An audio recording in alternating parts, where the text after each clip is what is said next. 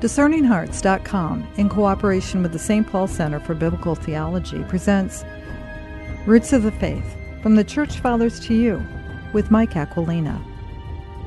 Mike Aquilina is the author or editor of more than 40 books on Catholic history, doctrine, and devotion. Among his many books are The Mass of the Early Christians, The Fathers of the Church, The Mass, The Glory, the Mystery, and the Tradition, co authored with Cardinal Donald Wuerl and The Roots of the Faith, The Church Fathers to You, on which this series is based. He has co hosted with Dr. Scott Hahn eight series that air on the Eternal Word television network. He has co led pilgrimages to the Holy Land, Italy, Greece, and Turkey. He's a widely sought after Catholic speaker. Roots of the Faith From the Church Fathers to You with Mike Aquilina. I'm your host, Chris McGregor. Welcome back, Mike. Hey Chris, thanks for having me back. I, again, I, I just I'm always surprised. I make the grade at the end of the last show, and I get to go to the next one. So oh, this is fun. You A plus. That's your grade. this particular topic, I I love every chapter of your book, The Roots of Faith. Oh, you make my day. but I have to tell you, oh gosh, how does it's like a Sophie's choice. How do you pick a favorite? But oh, this one, the saints in heaven. This. Mm-hmm and the subtitle the stones cry out.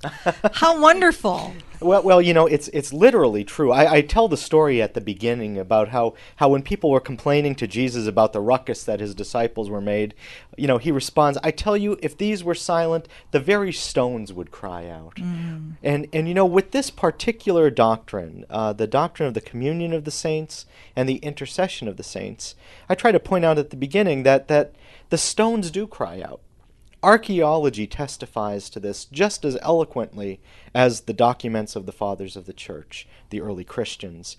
We just hear those voices ringing down the centuries uh, in the writings of the fathers, but also, you know, in the stones that we dig up from the ground. Chris, you and I, a few years back, walked the, the streets of Rome, and we went under those streets. You know, we went down into the catacombs, right. and we saw those stones down there and we saw what people had had carved into those stones, sometimes with hammer and chisel, and sometimes with whatever they could use to scrape out a little bit of a little bit of rock. And um, and what they carve into those stones, Paul and Peter pray for Victor.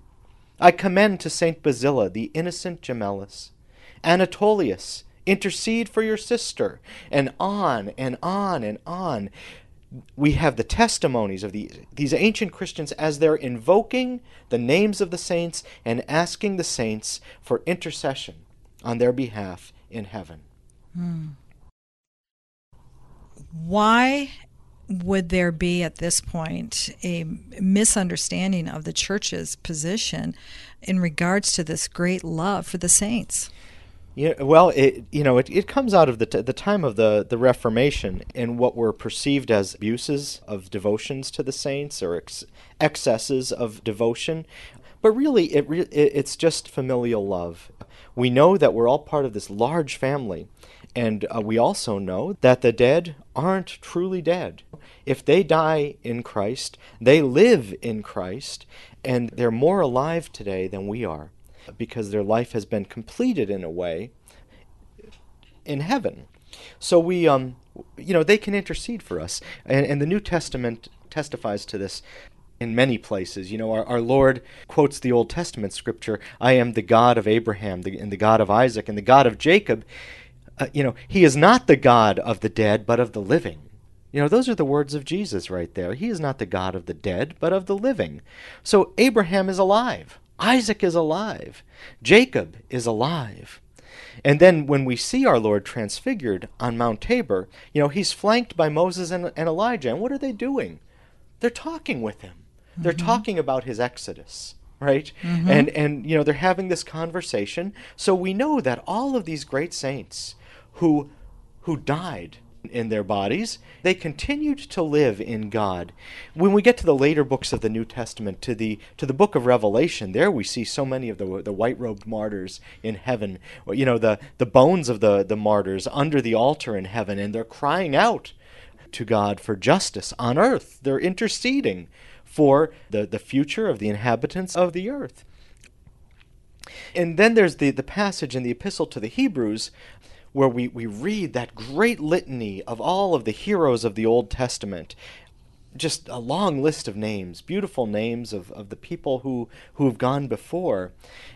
And then, you know, they're invoked as a great cloud of witnesses who surround us even now. You know, they're cheering us on as if as if we're in an arena, and they're uh, the the spectators, and they're they're cheering us on. So the the New Testament tells us again and again that the dead are alive in Christ, and that they intercede for us, that they're they're in conversation with Christ and they're conversing with him on our behalf. So it was just a natural thing for the early Christians to go to the saints, the holy ones, to go to them and, and ask their intercession and to ask their favors.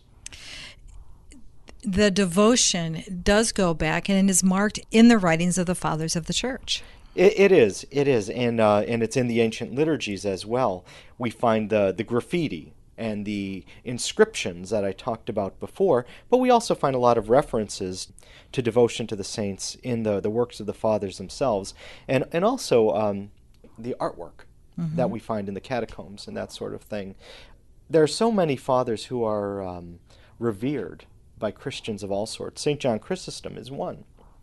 He's considered the great preacher of all time, uh, and uh, and and just a remarkable man. He lived a great life. He was a monk and and a hermit, and then he was a bishop, and then he was he was essentially martyred for the faith, martyred by fellow Christians, which is a sad thing.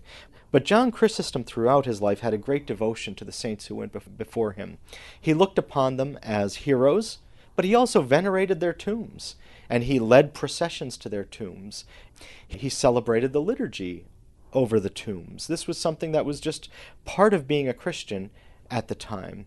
Uh, we also find in the early church that, uh, that there was tremendous devotion to the relics of the saints, the relics of the martyrs and the apostles, especially, but of all the saints. And that's how we get this idea of cemeteries being holy ground. Mm-hmm. You know, to the pagans, cemeteries were unclean places. You didn't want to be in there because it would render you unfit to attend to devotions in the temples. The mm-hmm. Jews had a similar view of it. A cemetery was something that rendered you unclean. You didn't want to be around the dead. But what did the Christians do? They not only venerated the cemeteries as holy ground, but they built churches over the tombs of the saints, over the bones of the saints. And they even venerated the bones by kissing them and, and, and that sort of thing, which would have been a horror to pagans and Jews. What's behind all this? Well, when we read the New Testament, we find in the second letter of St. Peter that through baptism we have become partakers of the divine nature. We have come to share in God's own nature our flesh has been divinized and elevated to become like the flesh of Jesus Christ. And so it's become something holy by participating in that incarnation, by sharing the life, sharing the very flesh of Jesus Christ in through baptism and then through the Eucharist. So we take very special care with the bodies of Christians now and they took very special care with the bodies of Christians in the ancient world. And as I said, they built great churches over the tombs of those they especially venerated. Whenever someone was martyred, his or her family or fellow Christians would go out and collect whatever they could. If a martyr had been torn apart by dogs or torn apart by lions, you would go and you would collect whatever was left. And if all that was left was a pool of blood, you mopped up the blood and you preserved those relics very carefully, the remains, the mortal remains, because the body was sacred. The body participated in the life of Christ and died in imitation of Christ and was to be venerated. And so we have great, great um, accounts of this. St. Augustine had a great devotion to relics. St. Ambrose had a great devotion to relics. St. Paulinus did. There's a, there are great, great lines from all of these saints. St. Paulinus describes the church that was built over tombs under his direction. And he says, Under the lighted altar, a royal slab of purple marble covers the bones of holy men. Here, God's grace sets before you the power of the apostles by the great pledges contained in their meager dust. Mm-hmm. So, what we see before us belies the true power that's there in the relics. And of course, this is based on the, the doctrine we find in the Old Testament. Uh, the bones of the, the prophet Elijah uh, bring a dead man to life. And a handkerchief that had been touched to the apostles can heal someone in the New Testament. So there it is, the doctrine of, of relics and the great power contained in those relics by God's grace continues throughout the time of the early Christians. And it was something that was looked upon by, um, by the pagans and mocked. Mocked. They referred to Christians as diggers because they were always digging these graves and filling the world with graves and then venerating these graves. The Emperor Julian, who tried to repaganize the empire, had contempt for this practice. He said, Meanwhile, you keep adding more dead bodies on top of the corpse from long ago. By the corpse from long ago, he means Jesus. You have filled up the world with tombs and cemeteries. And, and he's, he's just disgusted by this. And his teacher Libanius, who managed to outlive him, despairs at the death of Julian, and he says, And here we were, thinking that the grave houses would be replaced by temples, and everyone would be willing to come up to the altars, and that those who before had overturned them would themselves be setting them up, and that those who before had kept away from the blood of the victims would be offering sacrifices to the pagan gods mm-hmm. of their own free will. Well, that didn't happen and the, the, the tombs of the martyrs were restored, and the cult of the martyrs was restored. Julian didn't get it. Libanius didn't get it. They were so mired in this contempt for the body and for, for life in the body, really. They, they didn't understand what the Christians were doing. But as soon as Julian was dead, the Christians were only too happy to, uh, to restore the, the cult of the martyrs and their beautiful churches that they built over them. Uh, even now, you know, when they want to find the bones of St. Peter, what did they do? They went to the, the altar in St. Peter's and they dug straight down. Mm-hmm. When they wanted to find the bones of St. Paul, mm-hmm. they went to the altar in St. Paul's outside the walls and they dug straight down and they found the casket. Mm-hmm. And the mm-hmm. bones wrapped in royal purple because they had been reburied in the fourth century during a time when Christianity was legal and Constantine had Paul buried as an emperor because that's what he was. We'll return to Roots of the Faith with Mike Aquilina in just a moment. Hi, this is Chris McGregor of Discerning Hearts, which is a 501c3 fully tax deductible nonprofit organization dedicated to evangelization and spiritual formation through the use of new media. Discerning Hearts creates engaging multimedia specializing in podcasts and radio broadcasts, faithful to the teachings of the Roman Catholic Church and its rich, authentic spiritual tradition. We hope that if this has been helpful for you, that you will first pray for our mission. And if you feel us worthy, please consider a charitable donation, which is fully tax deductible to support our efforts. We charge nothing for any of the programs that are available on Discerning Hearts, and our outreach is literally to the world. Please tell a friend about Discerning Hearts and either download our free apps, which are available at iTunes and Google Play stores, or visit discerninghearts.com.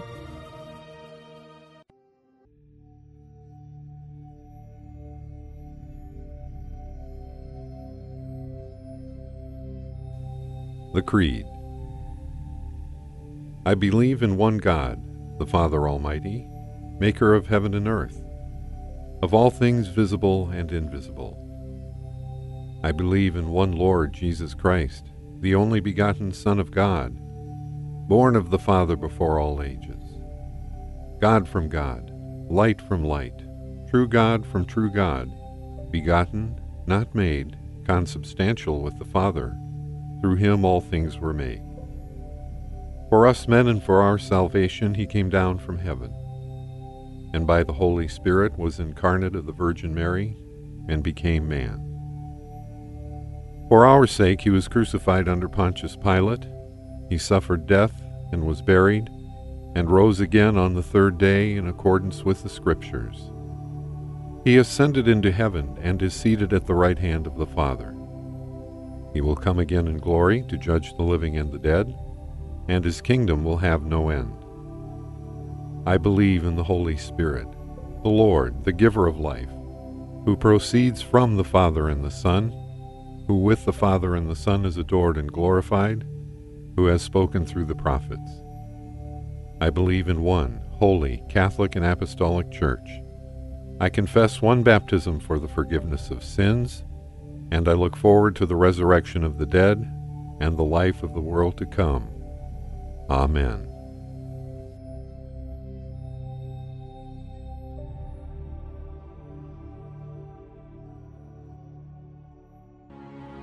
A teaching of St. Paul from his first letter to the Corinthians. Brothers and sisters, strive eagerly for the greatest spiritual gifts, but I will show you a still more excellent way. If I speak in human and angelic tongues, but do not have love, I am a resounding gong or a clashing cymbal. And if I have the gift of prophecy and comprehend all mysteries and all knowledge, if I have all faith so as to move mountains, but do not have love, I am nothing.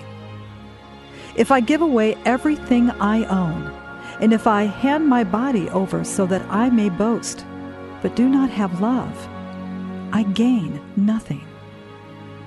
Love is patient. Love is kind. It is not jealous. Love is not pompous. It is not inflated it is not rude. It does not seek its own interests. It is not quick tempered. It does not brood over injury. It does not rejoice over wrongdoing, but rejoices with the truth. It bears all things, believes all things, hopes all things, endures all things. Love never fails. If there are prophecies, they will be brought to nothing. If tongues, they will cease. If knowledge, it will be brought to nothing. For we know partially, and we prophesy partially. But when the perfect comes, the partial will pass away. When I was a child, I used to talk as a child, think as a child, reason as a child. When I became a man, I put aside childish things.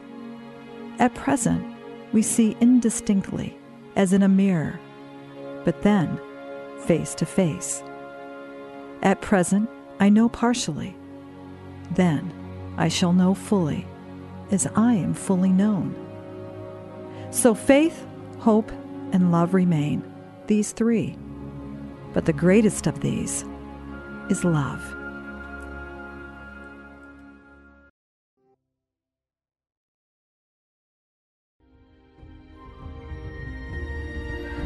We now return to The Roots of the Faith with Mike Aquilina. There's such a preciousness about the stories surrounding those real life people who we do call saints. Mm-hmm. I'm recalling when we were in Rome, Mike, and we visited the, the home of the sisters, St. Prudenziana and Prassede. Right.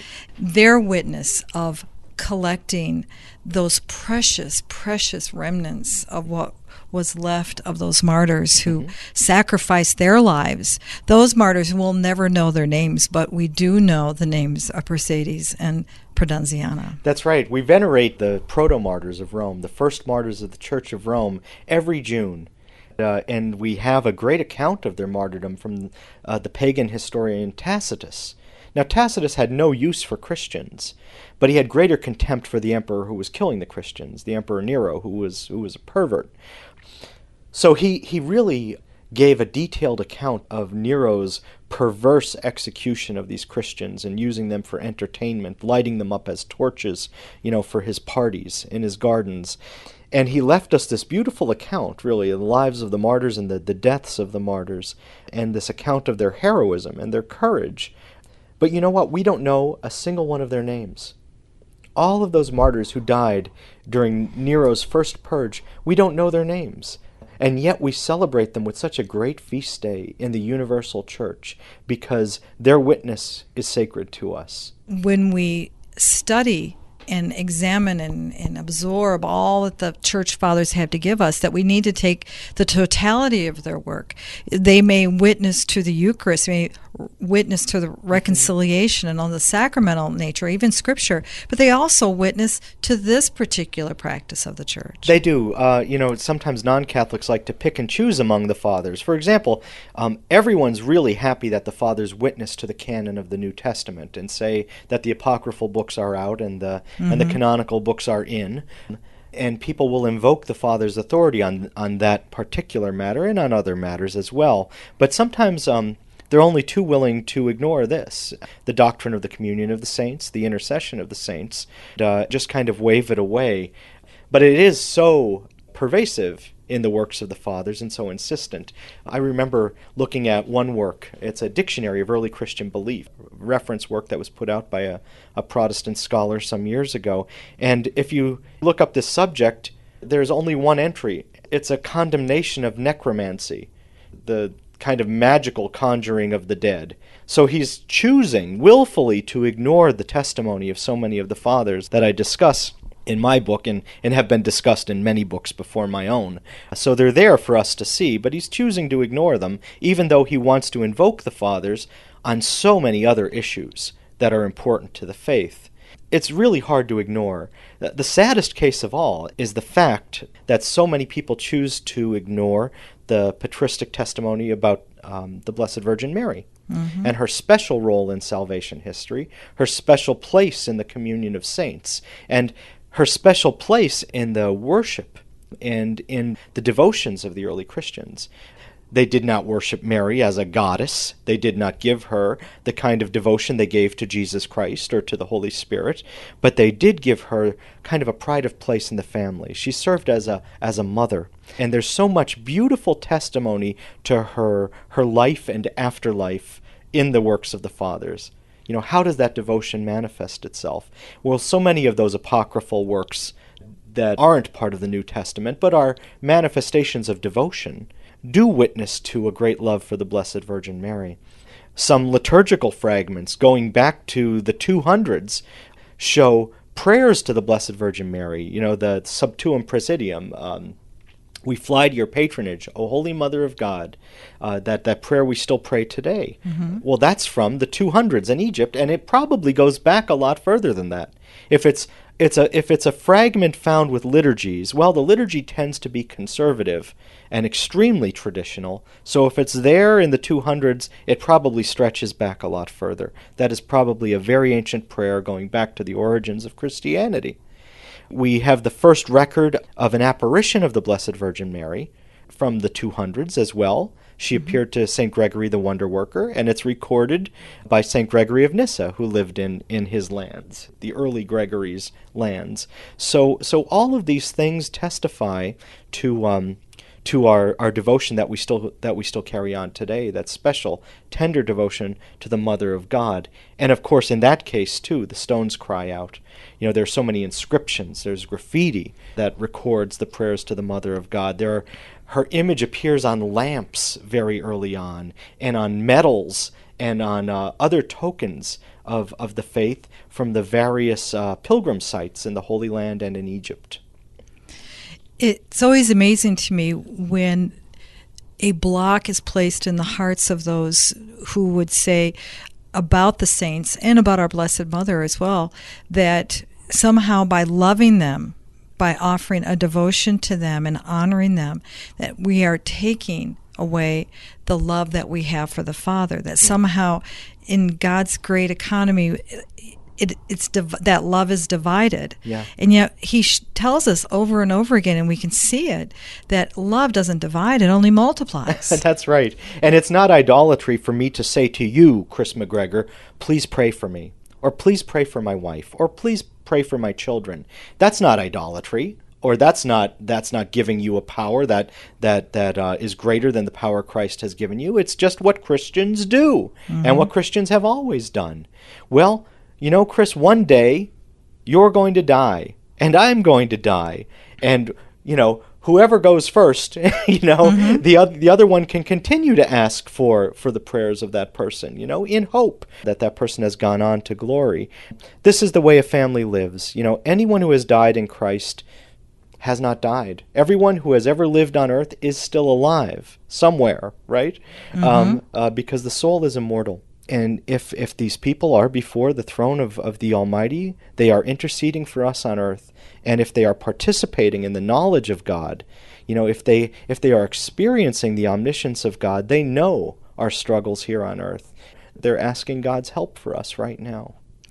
The, that great love that we show them in naming churches after them mm-hmm. and uh, a number of other things whether it's uh, artwork whether it's artwork displayed as a painting or in statuary it is a way of honoring them and making them real for us. It's a very human thing. You know, if you if I drive through the streets in my town, so many of the streets are named after the very the very early settlers of the town. Mm-hmm. It wasn't a Catholic town back then, but uh, but they still named those str- those streets after the, the, the early settlers after after they died. Um, that's a way that's a way we honor people. We put up we put up a plaque or a statue in the town square.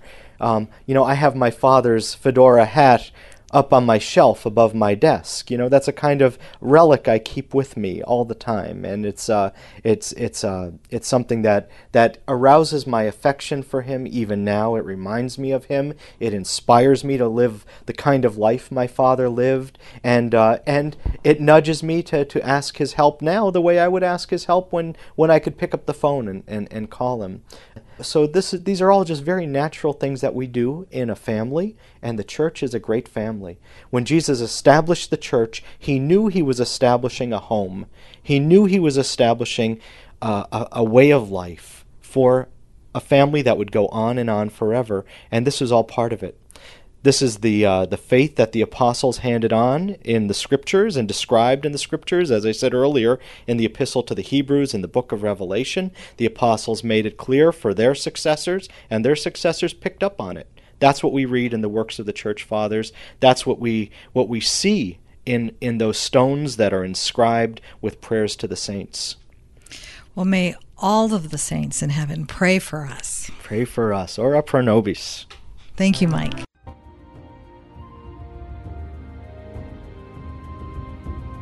You've been listening to The Roots of the Faith From the Church Fathers to You with Mike Aquilina. To hear and or to download this conversation, along with hundreds of other spiritual formation programs, visit discerninghearts.com. This has been a production of Discerning Hearts in cooperation with the St. Paul Center for Biblical Theology. I'm your host, Chris McGregor. We hope that if this has been helpful for you, that you will First, pray for our mission. And if you feel us worthy, consider a charitable donation which is fully tax deductible to help support our efforts. But most of all, we pray that you will tell a friend about discerninghearts.com and join us next time for Roots of the Faith From the Church Fathers to You with Mike Aquilina.